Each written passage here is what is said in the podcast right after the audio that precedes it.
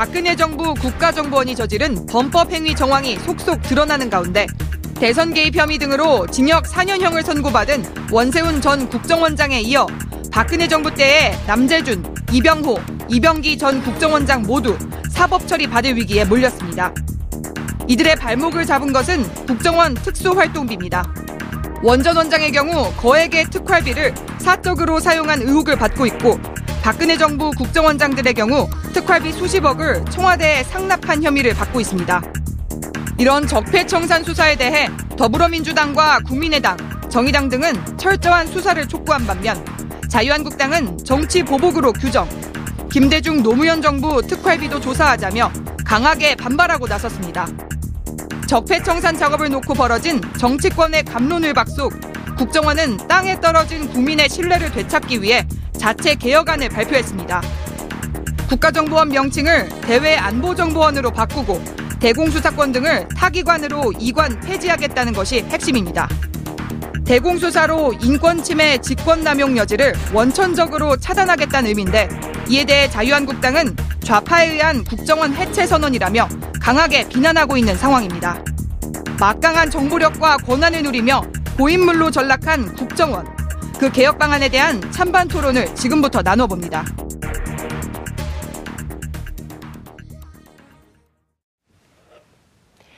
장윤선의 이슈파이터 이번 순서는 아주 뜨거운 토론의 자리를 마련했습니다.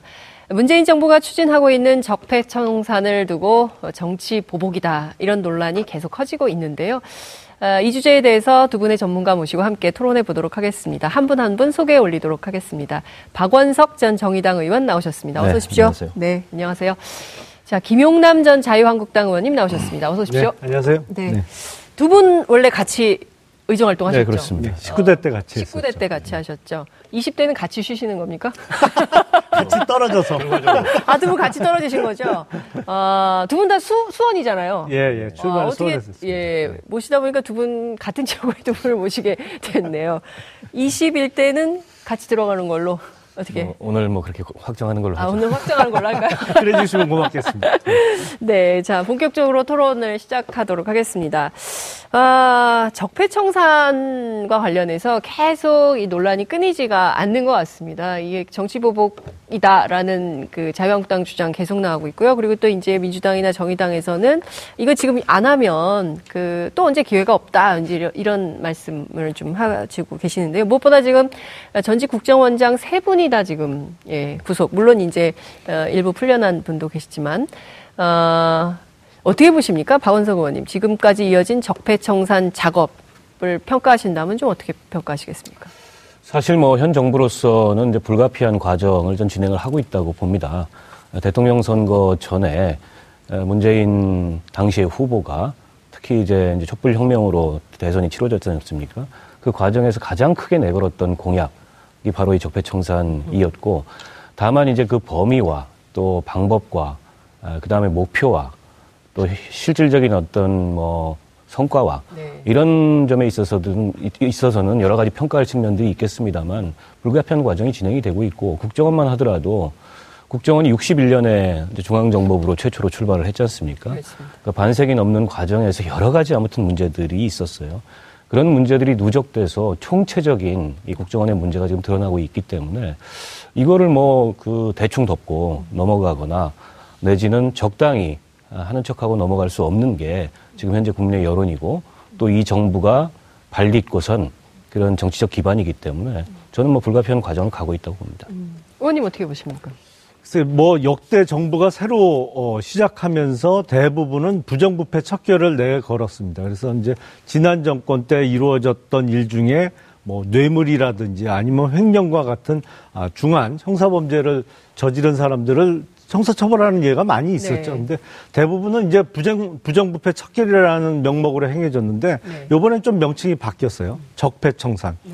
그러니까 부정부패는 그 말 그대로 범죄를 뜻하는 것이죠. 사실은 뭐 부정부패하면 대표적인 범죄가 뇌물, 네. 뭐 아, 국고 횡령 이런 네. 겁니다만 적폐는 약간 아리송합니다. 이게 반드시 범죄를 저지른 형사범에 한정되는 것이냐. 음. 그건 아니고 어떻게 보면 과거에 쌓였던 적폐, 뭐 범죄가 아니더라도 척결해야 된다는 의미를 좀 보다 넓은 의미를 포함하고 있거든요. 뭐 표현하기에 따라서는 적폐청산은 어떻게 보면 따르지 않는 반동 분자 척결하고 비슷하게 들릴 수도 있습니다. 그런 의미, 아, 그런 의미에서 보다 광범위하고 넓게 지금 행해지고 있죠. 근데 법리적으로도 과거에는 아, 사실은 특수활동비는 법리적으로 좀 문제가 있습니다. 왜냐하면 특수활동비는 예산을 받을 때도 총액 심사만 합니다. 네. 그리고 결산을 할 때도 총액으로만 결산을 하죠. 네. 뭐 명목상으로는 정보나 수사 활동 기타 이제 뭐 국정 운영에 네. 필요한 아, 비용을 뜻하는 것으로 되어 있습니다만 네. 항목을 전혀 나누지 않고 금액으로만 총액 심사한다는 의미는 그 기관에게 믿고 맡긴다는 의미예요, 사실은. 음. 그러니까 어디다 쓰는지 묻지 않겠다는 의미거든요. 그러니까 네. 그것이 적어도 공적인 목적을 위해서 쓰인다면 문제 삼기 아- 문제 삼지 않겠다는 의미로 특수활동비가 항상 배정이 됐던 네. 것입니다. 그런 의미에서 그 부분에 대해서는 지난 정부에서는 문제 삼지 않았어요. 적어도 그게 개인적인 착복이 아니라는. 네. 근데 지금은 그게 기관에서 기관으로 옮겨진 것 자체가 지금 상납이고 뇌물이다. 이런 논리로 수사가 이루어지고 있기 때문에 또 그런 논리로 지금 아, 과거 정부의 국정원장 두 명이 구속돼 있고 또 한 명은 뭐 형사 재판을 네. 받아야 되는 아, 처지에 처해 있습니다. 이런 의미에서는 아, 너무나도 광범위하고 새로운 논리로 진행되고 있는 일종의 정치 보복이다 이렇게 규정할 수 있을 것 같습니다. 네. 자, 지금 그 김용남 의원께서는 이게 뭐 반동분자 척결 뭐 이, 런 식으로까지 굉장히 적폐청산이라는 것이 광범위하게 에, 뭐 통용되는 거 아니냐 이, 런 식은 부정부패로 좀 축소해서 어, 해야 되는 거 아니냐 이런 말씀 주셨습니다. 박원석 의원님 반론하시겠습니까? 그, 뭐 그런 건 아니고요. 네. 사실 이 적폐청산이라는 말을 최초로 썼던 분은 박근혜 전 대통령입니다. 특히 공공기관들 개혁을 얘기하면서 이게 누적된 적폐가 있고 이 적폐를 청산해야 된다. 이런 용어를 썼어요. 그래서 적폐청산이라는 용어가 지금 진행되는 과거의 잘못된 관행과 구조와 제도와 네. 또뭐 부패 문제 이런 것들을 개혁하는데 정치적으로 이게 적실한 용어인지에 대해서는 의견이 다를 수 있을 것 같아요. 네. 저도 그 점에 있어서는 적폐청산이라는 용어에 대한 피로도가 좀 생길 수 있겠다. 네. 네, 이런 의견이 있습니다만 그러나 지금 이 정부가 진행하는 네. 이른바 이제 개혁 이 추진 작업이 과연 뭐 정치적 반대자들 내지는 말 안 듣는 사람들 손보기 이런 차원인가 저는 그렇지는 않다고 봐요. 말 안 듣는 사람 손보기 차원이라면은 없는 문제를 만들어 가지고 뒤집어 씌운다거나 이래야 되는데 국정원 특수활동비 문제만 하더라도 네. 맞죠. 지금까지 이 특수활동비라는 게 꼬리표가 없는 그런 돈이었습니다. 근데 그 자체도 문제였고 그러나 적어도 그 돈이 특수 공작비라는 명목으로 사용이 되려면 네. 정당한 목적에 정당한 방법으로 사용이 돼야 되는데 이게 청와대로 가져가 가지고 대통령 사금고처럼 전형이 되거나 그리고 이른바 문고리들이라고 하는 사람들이 그걸 개인적으로 전형하거나 이런 사실이 드러났는데 이게 그 특수활동비가 목적을 묻지 않는 용도를 묻지 않는 돈이라 그래서 이런 명백한 어떤 위법과 부정에 대해서까지 눈을 감고 넘어갈 수는 없는 거지 않습니까? 때문에 지금 자유한국당에서 이 문제를 가지고 정치 보복이다라는 프레임을 자꾸 말씀을 하시는데 국민적 설득력이 없어요. 최소한 정치 보복이라는 얘기를 자유한국당에서 그렇게 얘기했을 때 거기에 공감하고 이 동의하는 국민들이 좀 있고 그래야 이게 여론이 형성돼서 뭔가 지금 이 문재인 정부가 추진하는 이런 적폐청산의 속도에 영향을 미칠 텐데 전혀 국민적으로는 거기에 동의하지 않습니다. 자유한국당만 광야에다가 그렇게 떠들고 있는 거예요. 과거의 적폐청산을 얘기할 때는 말씀하신 대로 그야말로 제도 개혁, 뭐 과거에 잘못됐던 관행이 있었으니까 그것을 새롭게 고치자, 뭐 투명성을 높이자 이런 추- 아, 차원에서 추진이 됐습니다. 그런데 지금 아, 얘기되고 있는 적폐청산은 무슨 적폐가 지적 지적이 되면 바로 뭐가 들어가냐면 검찰이 됐던 경찰이 됐던 압수수색이 들어갑니다. 예를 들어서 지금 아, 소위 공영방송 이사를 바꾸는 문제로 이제 뭐 한참 시끄러웠습니다. 근데 그 이사 중에 전 정권에서 임명됐던 이사들이 사직을 거부할 경우에 하는 게 뭡니까? 어디에 압수수색 해갖고 하다못해 법인카드 사용 내기를, 사용 내역이라도 뒤져서 어떤 거 보니까 뭐 김밥 2,500원 이거 개인적으로 사 먹은 거 아니냐 그러면서 KBS에 뭐 이사님 지금 네. 문제 삼고 있어요. 2,500원 김밥 한 줄 사 먹은 것 같고. 이거는 누가 봐도 적폐청산이라는 미명하에 이루어지고 있는 정치 보복이고 이 정권의 어떤 어, 공영방송이 됐던 어느 분야가 됐던 장악하는 작업의 일환이지 이게 무슨 어, 어떤 어, 과거에 이루었던 어, 과거 정부에서 이루어졌던 부정부패 척결하고는 완전히 다른 차원으로 보입니다. 네. 근데 이제 물론 보기에 따라서 그런 과한 요소들이 네. 있을 수 있다고 생각하고 검찰권이 지나치게 이 과정에서 행사되는 게 꼭 바람직한지에 대해서는 저도 뭐 의견이 있습니다. 왜냐하면 적폐청산이라는 건 두 가지 차원이 있다고 생각해요. 하나는 인적 청산의 문제일 거고 하나는 이제 제도 개혁 내지는 구조 개혁, 시스템 개혁의 예. 문제인데 첫 번째 과제에 있어서는 뭐 검찰권이 일정하게 개입될 수밖에 없는 요소들이 있죠. 또 그 과정에서 누적된 부정부패나 또 법을 위반한 문제나 이런 것들이 지금 국정원 사례에서 보이듯이 나타난다면 그건 뭐 검찰권이 개입될 수밖에 없는데 그러나 궁극적인 적폐청산의 목표는 어쨌든 다시는 이런 일들이 네. 그 재발되지 않고 그리고 이 국가기관, 공적기관들이 그 설립된 설립 취지나 법의 목적에 맞지 않는 그런 행동을 하지 않도록 하는 그런 근본적인 개혁 아니겠습니까? 그거는 사실은 국회에서 이 법제도 개혁을 통해서 또 여야가 어, 협의하고 합의를 통해서 해결해야 될 문제인데 어, 이 검찰권의 지나친 행사라는 게 그런 어떤 정치 영역에서 국회 영역에서 네. 정상적인 토론과 합의를 불가능하게 하는 수준으로 작용을 하고 있다면 그 점에 대해서는 한번 좀 경계하고 주의할 필요가 있다고 생각합니다. 지금 진행되는 적폐청산의 작업 자체가 그러니까 검찰이 과도한 수사, 그러니까 특히 이제 압수수색을 통해서 일종의 망신주기, 뭐 이, 런 것들이 문제다. 그래서 사실상 정치보복을 하려고 하는 거 아니냐, 이제 이런 의혹을 가지고 자유한국당에서는 보고 있는 건데요. 실제로 드러난 사실에 대한 비판, 이, 이런 거는 어떻게 보십니까? 그래서 드러난 사실이 지금 사실은 왜곡돼 있는 보도가 상당히 많이 있습니다. 왜곡 보도가 많다. 예, 사실은 뭐 지금 국정원 특, 특활비 관련해서 네. 아, 박근혜 정부 때의 특활비는 국정원에서 청와대로 옮겨진 것 자체가 상납이고 그거 자체로 사용 용도와 상관없이 뇌물이라는 논리 아닙니까? 그 논리로 지금 검찰에서 전 국정원장들을 네. 구속을 했죠. 그리고 이제 급기야 엊그저께인가요? 이제는 이제 이명박 정부 시절에 아, 국정원 특활비 문제를 수사하기 시작했습니다. 이제 네. 그게 소위 원세훈 원장이 뭐 미국 스탠퍼드 대학에 200만 불을 보낸 게 네. 퇴임 이후에 뭐 미국 가서 살려고 미리 거기다 네. 보내놓은 거 아니냐 이런 취지로 지금 보도가 다 이루어지고 있는데 아, 사실관계를 좀 말씀을 드리면 국정원 산하에 국가안보전략연구소라는 산하 기관이 있습니다. 네. 거기하고 스탠포드하고 어, 일종의 MOU를 맺습니다. 그래서 국가안보전략연구소에서 200만 불을 어, 스탠포드의 그 투자 계좌에 집어넣고 그 거기서 운영 나오는 수익금으로 매년 그 스탠퍼드 산하에 있는 아시아 태평양 연구센터에서 네. 한반도 안보 관련한 포럼을 개최하는데 비용을 쓰기로 어, 했습니다. 그리고 그 국가안보 전략연구소에서 스탠퍼드 투자 계좌에 네. 집어넣은 돈은 만기 7년 후에는 다시 어, 국정원에서 그러니까 그 산하 기관이 국가안보 전략연구소에 찾아올 수 있게 한 것이거든요. 투자 협정을 맺은 것이거든요. 사실관계를 네. 말씀드리면. 근데 이걸 마치 무슨 어, 이명박 때도 국정원 특활비가 미국으로 보내져서 원세훈 원장이 퇴임 이후에 그거 갖고 미국 가서 집 살려고 했던 거 아니냐. 근데 지금 언론 보도는 다 그런 식으로 이루어지고 있어요.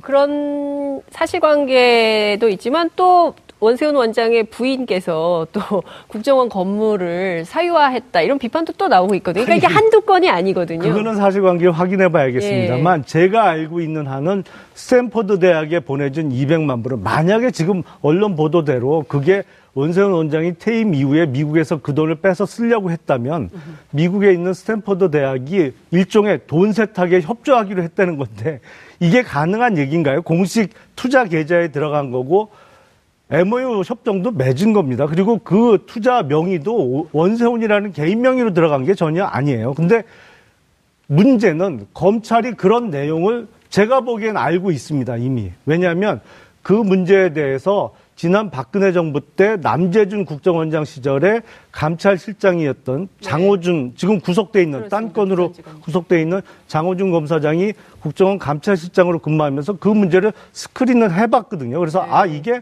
아무 문제가 없다. 그래서 문제 삼지 않고 종결을 했던 사안이거든요. 그러니까 장호준 검사장은 이미 구속이 되어 있습니다만 그 동안에 수차례 걸쳐서 검찰에 걸, 가서 이런저런 조사를 받으면서 충분히 알 수 있는 내용이거든요. 네. 그럼에도 불구하고 그런 내용을 다 덮고 마치 이게 국정활동 특활비를 또 횡령한 사례처럼 네. 지금 보도를 일종의 검찰에서 흘리고 있는 거는 아니, 그 여기 중요한 거는 네. 어쨌든 검찰이 공식적인 발표를 한 바가 없어요. 근데 이제 그런 추측성 보도들이 검찰에서 흘렸는지는 모르겠습니다만 나오고 있는 거고 지금 딱 집어서 그 스탠포드 대학에 건너간 200만 달러 국가안보전략연구소를 통해서 그건 맞습니다. 그렇게 건너서 간 건데 이게 지금 검찰이 원세훈 원장을 불러다가 조사하고 있는 게 이 내용인지 근데 이 내용이라고 언론들이 보도를 내보내는 이유는 과거 얘기하면 문제됐던 적이 있습니다. 네. 그래서 당시에 스탠퍼드 대학에다가 기부자 명단을 공개하라 그랬더니 네. 공식적인 요청이 아니고서는 공개할 수 없다 이러고 넘어갔던 적이 있어요. 근데 이게 지금 김용남 의원이 얘기한 것처럼 소명된 건지 그 소명된 거라면 이 자체로서는 뭐 범죄라고 볼 수 없겠죠. 아니면 지금 검찰에서 들여다보고 있는 지금 국정원의 특수활동비가 크게 두 가지 않습니까? 하나는 기관의 특수공작비가 있고 네. 그리고 원장 개인이 뭐 아무 제한 없이 쓸 수 있는 그런 네. 특활비가 있어요. 둘 중에 어느 부분에서 어느 정도의 이 특활비 전용 내지는 불법적인 사용 문제를 들여다보이는지 아직 확인된 바가 없습니다. 그러나 지금 언론 보도가 지나치게 앞서간다. 그 점은 뭐 저도 그 말씀하신 것처럼 인정할 수 있을 것 같아요. 근데 검찰이 지금 수사해서 만약 그런 정도 사실이 소명된 거라면 그걸 가지고서 뭘 흔들거나 그걸 뒤집어 씌우기나 이건 객관적으로 불가능한 거죠. 그래서 그거는 검찰 수사를 조금 더 봐야 될 것 같습니다. 자, 제가 조금 더 부연 설명을 드리면 사실은 검찰이 그 부분에 대해서 공식적인 보도 자료를 낸 바는 없죠. 하지만 매일 아침 뭐 그게 9시가 됐던 10시가 됐던 아 3차장 산하에서 기자들하고 이루어지는 티타임에서 다 나오는 얘기 아니겠습니까? 그거를 이제 언론이 보도를 하는 것인데 네. 문제는 그 정도로 소명이 된 사안을 갖고 그저께인가요? 국가안보 전략연구소 압수수색을 해서 다 털어갔어요 검찰에서 그리고 원세훈 원장이 수감돼 있는 그 서울구치소에 가서 또 수감자 거기 뭐가 있는지 는 모르겠습니다만 그것도 또 압수수색을 해갔어요. 이건 누가 봐도 너무 보여주기 한쪽으로 몰아가는 수사지 진실 규명을 위한 수사라고는 보이지 않습니다. 네. 그러니까 지금 진행되는 어, 적폐청산에서 검찰권이 과도하게 행사돼서 오히려 정치적으로 논란을 키우고 있는 것은 아니냐 이- 이런 비판도 가능하다 이런 말씀 주신 걸로 이해하면 될까요? 과도하게 행사된다기보다는 뭐 솔직히 말씀드리면 좀 나쁜 의도를 갖고 행사하는 것이 의도. 아닌가라고 아, 생각될 검찰에 정도로 나쁜 의도가 있다. 좀 이해하기 힘든 네. 어, 수사가 벌어지고 있습니다. 예, 지금. 이를테면 나쁜 의도라는 건 어떤 거라고 우리가 이해를? 글쎄요, 뭐 나쁜 의도라면 뭐 네. 정권의 정치 보복에 일조한다는 뭐 목적을 갖고 수사를 한다든지 네. 그건 제 추측입니다만 네. 좀 정상적인 상황은 아닌 것으로 보입니다. 예. 검찰에 나쁜 의도가 있다면 그것이 무엇인지 음, 기자들이 좀 취재를 해봐야 될 것 같다는 생각이 좀 들고요. 어쨌든 원세훈 원장 문제에 넘어서 지금 또 하나 쟁점이 좀 되고 있는 것 중에 하나가 어, 정치 개입 관련된 것인데요. 국정원에서 이 관련해서 특히 이제 사이버 사령부 문제 때문에 김관진 전 그 장관이 구속됐다가 구속적 부심을 통해서 풀려났습니다. 그다음에 이어서 임관빈 실장도 또 풀려났습니다. 그래서 원래 이제 그, 그 영장 실질 심사를 했기 때문에 구속적 부심을 굳이 하지 않아도 되는데 이런 절차를 통해서 어, 풀려났다. 또 다른 의혹이 있는 거 아니냐 이런 쟁점이 좀 형성되고 있는데요. 요거는 박원석 의원님 어떻게 보셨습니까? 글쎄요, 좀 사실 좀 납득하기 어렵고요. 왜냐하면 영장 실질 심사를 했고 그 뒤에 11일 만에 이제 적부심을 통해서 석방이 됐는데 네. 별다른 사정 변경이 없었습니다. 어, 그런데 이제 석방을 했다는 거죠. 그래서 세간에는 여러 가지 의혹이 있어요. 네. 그 물론 이제 재판부의 판단이라는 것은 어쨌든 독립된 그런 직무를 수행하는 법관이 자신이 갖고 있는 법률적인 지식과 또 양심을 가지고 내린 판결이기 때문에 네. 그거에 대해서 뭐 인정하지 않을 수는 없죠. 그러나 좀 갸우뚱할 수밖에 없는 요소는 있습니다. 분명히 영장 전담 판사에 그런 실질 심사를 거쳤고 그 사이에 뭐 별다른 그런 법률적인 사정 변경의 사유가 없는데 물론 이제 그 구속됐던 김관진 실장이나 임관빈 전 김관 김관진 장관이나 임관빈 전 실장이 뭘 쥐고서 뭐 어떻게 얘기를 했는지는 모르겠지만 그래서 그런 의혹들이 있지 않습니까? 그쪽에서 이대로 날 그냥 여기 냅두면 가만 안 있겠다라고 해서 이제 그런 것들이 움직여서 결국엔 구속적 부심에 영향을 미친 거 아니냐 이런 의견도 있고 근데 똑같은 그 판사가 또 이광명 이 네. 저이 사이버 사이버 안보사령부 국방부 아 국정원 네, 이종명. 예, 이종명, 국정원 이종명. 삼차장. 이분에 대해서는 뭐 그냥 구속을 유지했어요. 네. 근데 댓글 공작이라는 게 국정원이 하면 중하고 국방부가 하면 중하지 않고 이런 문제는 아니잖아요. 음. 그래서 어떻게 보면 법원의 판단이라는 게 물론 앞서도 제가 전제했듯이 뭐 법원의 판단에 대해서 우리가 뭐 부정하거나 네. 그러면 오히려 문제가 더 커지기 때문에 인정한다 하더라도 다소 좀 그 이해하거나 납득하기 어려운 일관성이 없는 그런 네. 모습을 보이고 있는 게 아닌가. 그 기영남 의원님 법조인이신데요. 어떻게 보셨습니까? 조금 어, 오해가 있으신데 사실은 구속 적부심 제도는 네. 당연히 이제 실질 심사를 거쳐서 구속이 된 사람들이 적부심을 신청해서 다시 한번 심사를 받는 것이죠. 그리고 사정 변경하고는 구속 적부심 제도는 아무 상관이 없습니다. 구속 적부심 제도는 그야말로 구속영장의 발부가 과연 적절했느냐 네. 그걸 다시 한번 심사하는 것이거든요. 그래서 보통은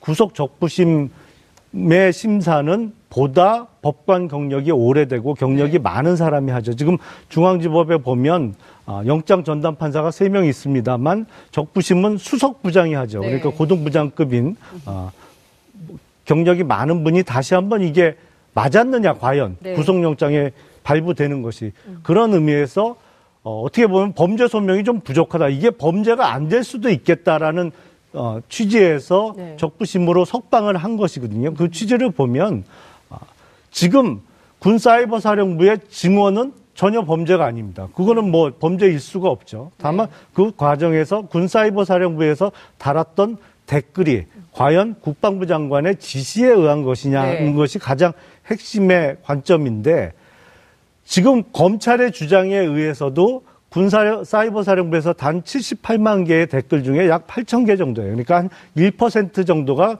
정치 내지는 선거 관여 댓글이라는 것입니다. 근데 네. 달리 생각을 해보- 해보면 장관이 군 사이버 사령부를 향해서 야 이제 대선 총선이 얼마 안 남았으니까 네. 선거에 영향을 끼칠 수 있는 댓글을 좀 열심히 달아봐 했다면 적어도 그 시기에는 정치와 선거에 관여된 댓글이 집중적으로 달렸어야 되는데 네. 그렇지 않거든요. 그러니까 이게 과연 장관의 지시에 의해서 이루어진 행위냐라는 의문이 들 수밖에 없는 것이죠. 그런 의미, 어, 의미에서 네. 적부심에서 석방이 된 것이고 이정명 국정원 전 3차장의 의미에는 저 사안의 경우에는 조금 틀리죠. 그런 이제 소위 국정원 외곽팀도 있고 또 국고 횡령 부분도 있습니다. 근데 그것도 법리적으로 제가 보기에는 네. 다퉈야 될 부분이 무지하게 많습니다만 과연 외곽팀에 준 돈 자체가 다 국고 횡령이 될 수 있는 것이냐? 네. 그럼 뭐 국정원 공작비를 쓰지 말란 얘기인데 네. 하여튼 뭐 그거는 앞으로 재판 과정에서 다퉈지겠습니다만 아, 이종면 전 3차장의 경우에는 적부심, 적부 심 단계에서 석방할 만한 사안은 아닌 것 같다. 앞으로 1심 재판에서 다퉈봐라는 의미에서 기각이 된 것으로 알고 있습니다. 다 하나만 더 덧붙이자면 그 적부심에서 앞선 그 김관진 장관 등을 석방한 그 신광열파. 아, 네, 신 부장판사에 대해서 온갖 유언비해가 지금 난무하고 그 더욱 안타까운 것은 그런 주도를 그 유언비어를 양산해내는 주도를 집권 여당인 민주당의 중진 의원들이 하고 있다는 게 더욱 개탄스러운데 저는 이 시점에 김명수 대법원장께서 사법부의 독립을 위해서 한 말씀 하셔야 될 시기라고 생각을 합니다. 제가 알고 있기에는 네. 대법원장은 그런 거를 하시는 자리지 네. 정권의 코드 맞추기 위한 자리는 아니거든요. 그 최근에 이제 뭐 잇따른 영장 기각이나 네. 또 이제 적부심 인용으로 검찰과 법원 사이에 이 사건 말고도 여러 네. 사건에 지금 긴장 수위가 좀 높아져 있어요. 그래서 일각에서는 뭐 검찰은 원래 그랬고 이제 법원도 정치하는 거 아니냐 뭐 이런 얘기까지 나올 정도로 최근에 어쨌든 사회적으로 굉장히 주목을 받는 이런 사건들에서 일반적인 예상과 다르게 이를테면 전병헌 그 전 청와대 정무수석 건 같은 경우에도 대부분의 사람들은 구속 가능성이 높다고 봤는데 그것도 이제 영장이 기각됐어요. 뭐 그런 등등으로 봤을 때 법원에 최근에 보여지는 이런 모습들에 대해서 여러 가지 의아함들이 있는 게 사실이고 그게 이제 뭐 거기에다 더해져서 이런저런 루머들이나 뭐 이런저런 얘기들까지 확산이 되고 있는데 저는 뭐 바람직한 현상은 아니라고 봅니다. 어쨌든 사법부의 판단은 그대로 존중할 필요가, 있, 필요가 있다고 생각합니다만 한 가지 우리가 조금 이 착오를 일으키면 안 되는 게 영장이 기각되거나 적부심이 인용된 게 죄가 없다는 뜻은 아니거든요. 네. 구속할 만한 그 상당한 사유가 있느냐 없느냐에 대한 판단일 뿐이기 때문에 근데 이제 그게 미치는 정치적 효과는 마치 죄가 없는 사람한테 무거운 죄를 네. 이 국면에서 뒤집어 씌워가지고 그 사람이 상대적으로 결백함을 그걸 통해서 입증받은 것처럼 이렇게 생각하게 되는 착시 효과가 있어요. 그건 아니라는 점을 좀 분명히 말씀드리고 네. 싶어요. 임관빈 실장의 경우에는 이제 뇌물 사건도 있지 않습니까? 네. 3천만 원 뇌물 사건도 있는데 아, 뇌물 받은 사람들까지 풀어주나? 그건 좀 이상한 거 아닌가라는 이제 국민적 의혹이 있다는 것을 좀 말씀을 좀 드리면서 저희가 벌써 3시 9분 46초가 흐르고 있어가지고 시간이 됐네. 벌써 훅 가버렸어요. 그래서 아, 저희가 이제 다뤄야 될 이슈는 굉장히 많은데 아, 시간이 없어가지고 좀 콤팩트하게 빨리 진행을 좀 해야 될 것 같습니다.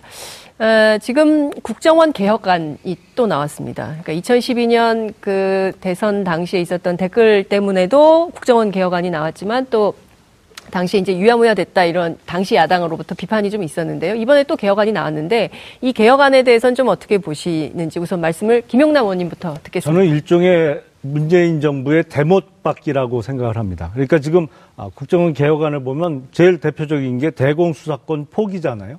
근데 대공수사권 포기. 포기죠. 예. 예, 뭐 앞으로 다른 기관에 넘기겠다 그러면서 어느 기관에 넘길지는 발표가 안 된 것이고 네. 그리고 아, 국가보안법상의 고무찬양죄에 대해서는 정보 수집조차 안 하겠다. 뭐 일종의 어, 포기 선언을 한 것인데 네.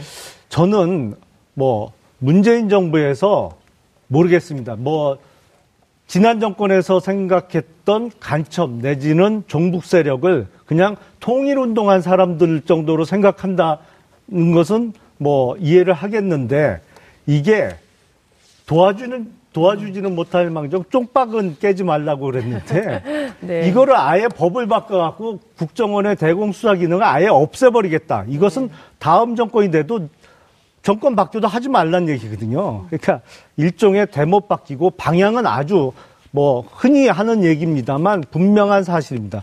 전 세계 유일한 분단 국가인 우리나라 상황에 전혀 맞지 않는 잘못된 대못 바뀌라고 생각을 합니다. 네. 의원님 어떻게 보십니까? 박원석 의원님. 저는 뭐 정반대로 대못 뽑기라고 생각을 하고요. 아, 대모 뽑기다. 예, 예. 그동안에 이제 국정원이 과거의 중앙정보부 시절부터 전가의 보도처럼 휘둘러 왔던 이 국내 보안 정보에 관한 업무 또 대공수사권 네. 이게 사실은 어, 그 어떤 그 법의 목적이나 취지대로만 행사된 게 아니라 정적을 탄압하고 그리고 국민을 감시하고 용공 사건을 조작하고 그리고 이번 이제 댓글 사건처럼 국내 정치와 선거에 개입하는 네.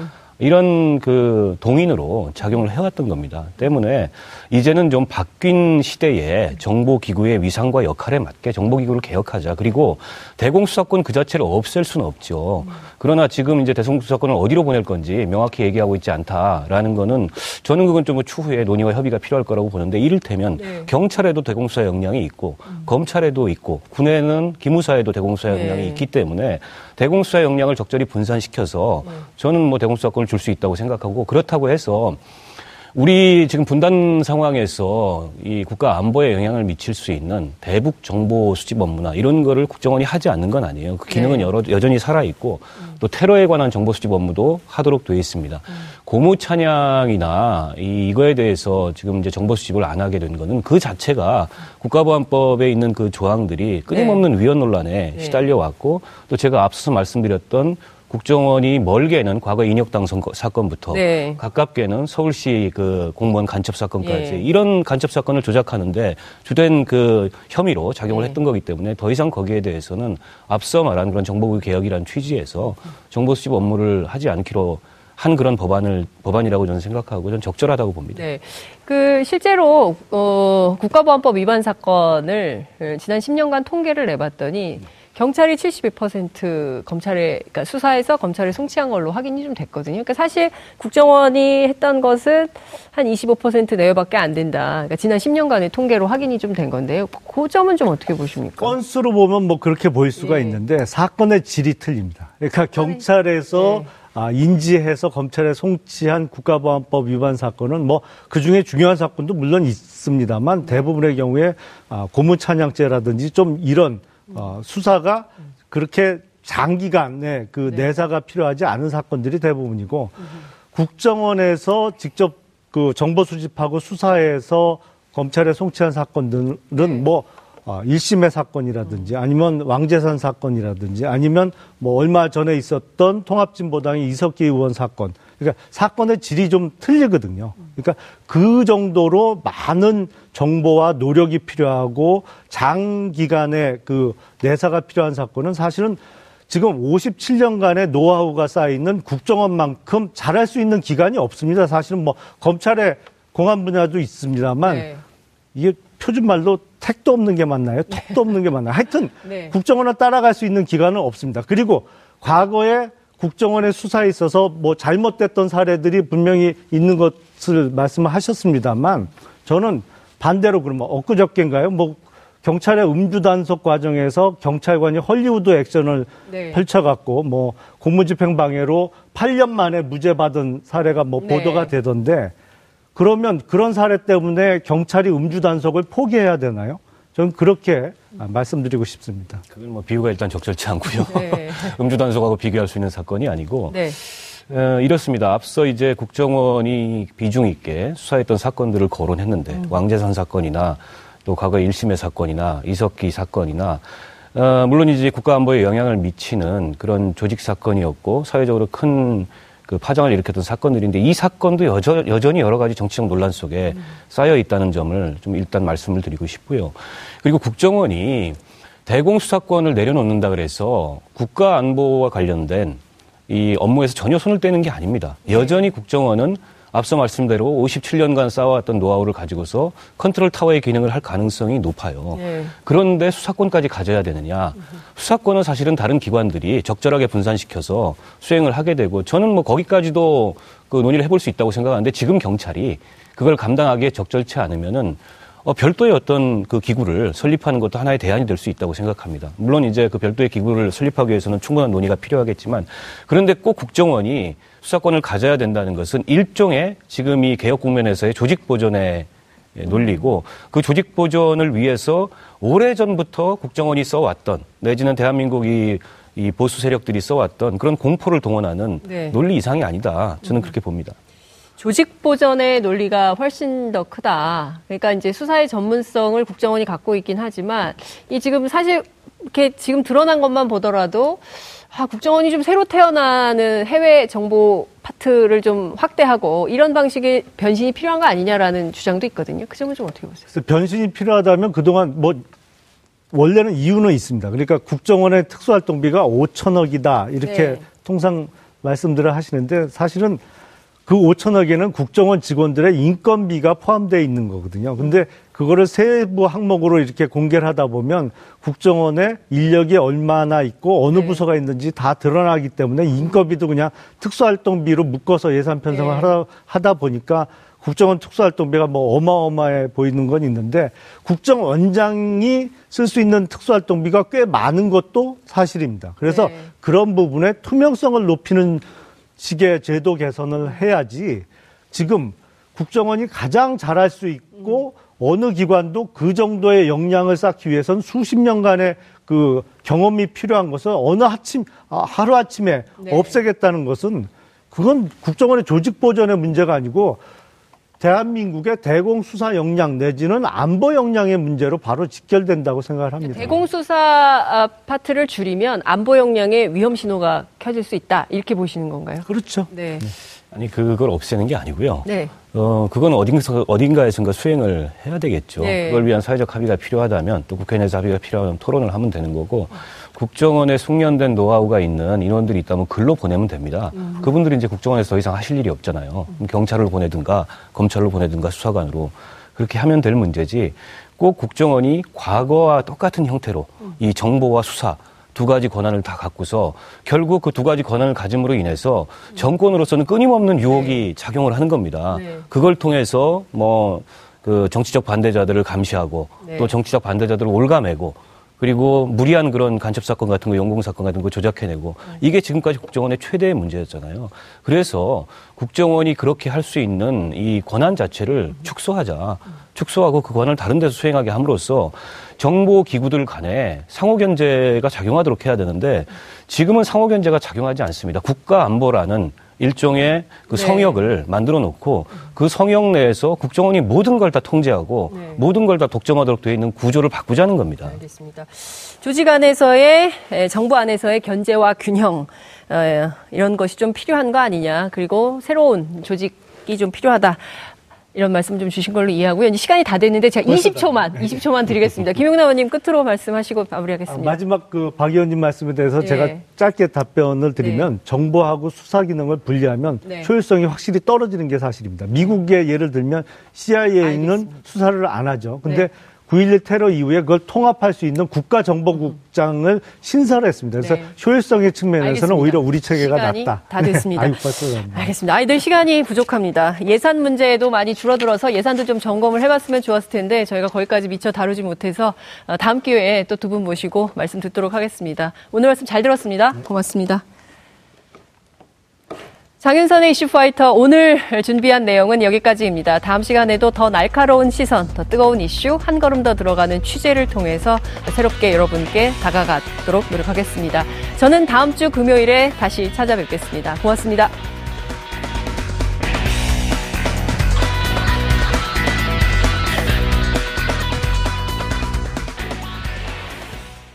오늘 방송 좋았나요? 방송에 대한 응원 이렇게 표현해주세요. 다운로드하기, 댓글 달기, 구독하기, 하트 주기. 저 좋은 방송을 위해 응원해주세요. 다운로드하기, 댓글 달기, 구독하기, 하트 주기. 기억하셨죠?